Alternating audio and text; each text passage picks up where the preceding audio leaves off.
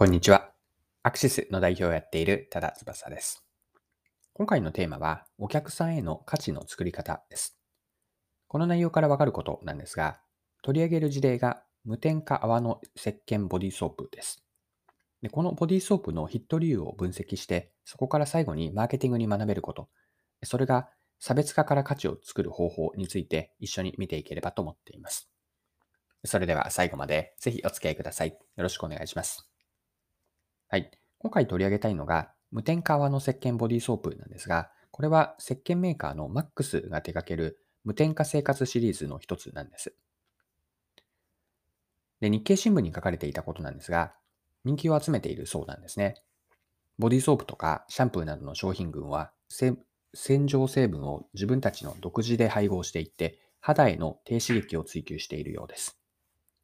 パッケージには人気アニメキャラクターを起用し、子育て世帯からの支持を広げていると。こんなことが日経新聞の記事に書かれていました。記事は去年の11月の29日です。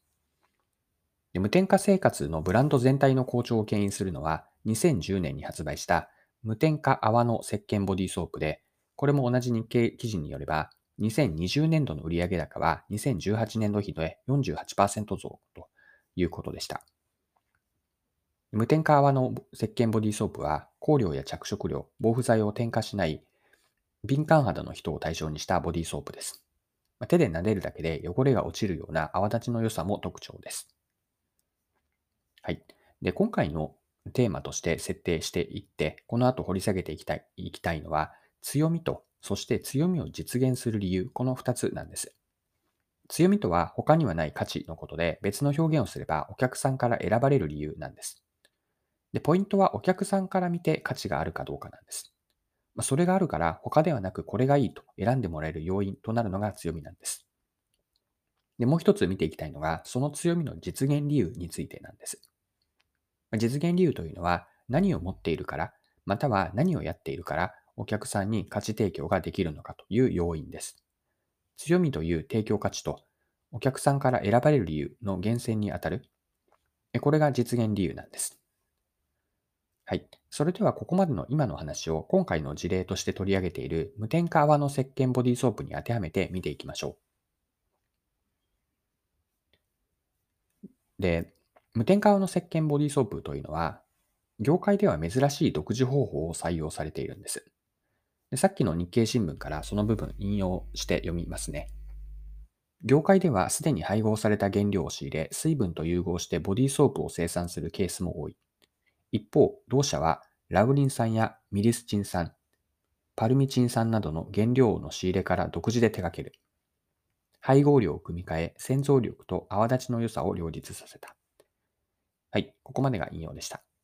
で他社ではやっていないことをやるからこそ再化につながるんですよね。そして大事なのは、その差別化というのが他と単に違うだけで終わらずに価値になっていることなんです。無添加泡の石鹸ボディーソープは洗浄力とか泡立ちの良さに加えて肌に優しいという価値を消費者にもたらしています。でもう一つ選ばれる理由だと見たのがボトルデザインなんです。でボトルに子供に人気のキャラクターを使っている。具体的にはアライグマの、えっと、ラスカルなんですが、このキャラクターを使っているのも人気の要因と見ました。これも日経の記事に書かれていたことで、また一部抜粋しますね。ボトルデザインもターゲット層の心を捉えた。16年からアライグマラスカルのイラストを採用。子供に人気のキャラクターを使うのは、アレルギーなどを持つ子供には、肌への低刺激のボディーソープの需要が高く、子育て世帯にも安心して使ってもらいたいからだ。リニューアルが構想し、30から40代の育児中の女性層を中心に支持を広げた。はい、以上が記事からです。で、アライグマラスカルというのは、ブランドの方向性やイメージと相性がいいと思ったんです。キャラクターライセンスの使用ができるといういわば資産が強みの実現理由になって、馴染みのあるキャラクターだから手によりやすく、手に取りやすく子供も喜ぶという価値につながっているわけです。はい。では最後にですね、無添加の石鹸ボディーソープから学べることを整理してみましょう。一言で表現をすれば、学びは自分たちの価値提供の理由まで理解しておこうです。別の表現をすれば、お客さんへの価値はどういう仕組みで実現されているのか、持っているものとやっていることからの価値転換と価値提供メカニズムを把握する重要性です。そしてもう一歩踏み込んで考えたいのは、理解した価値の実現理由は他者に真似されにくいかどうかです。他のプレイヤーにももし簡単にできてしまうと持続的な価値提供にはならないからです。仮に真似されにくいとして相手はそもそもそれを知らないからなのか、それとも分かっていてやろうとしてもそれでもできないのか、この2つの違いって大きいんですね。でここまでを自分たちの価値提供の仕組みとして理解しておくといいです。はい。そろそろクロージングです。今回は無添加泡のボディ石鹸ボディーソープから差別化された価値をどうやって作るのかについて見てきました。まあ、最後に今回の内容を簡単にまとめておきましょう。強みとは他にはない価値のことで別の表現をすればお客さんから選ばれる理由です。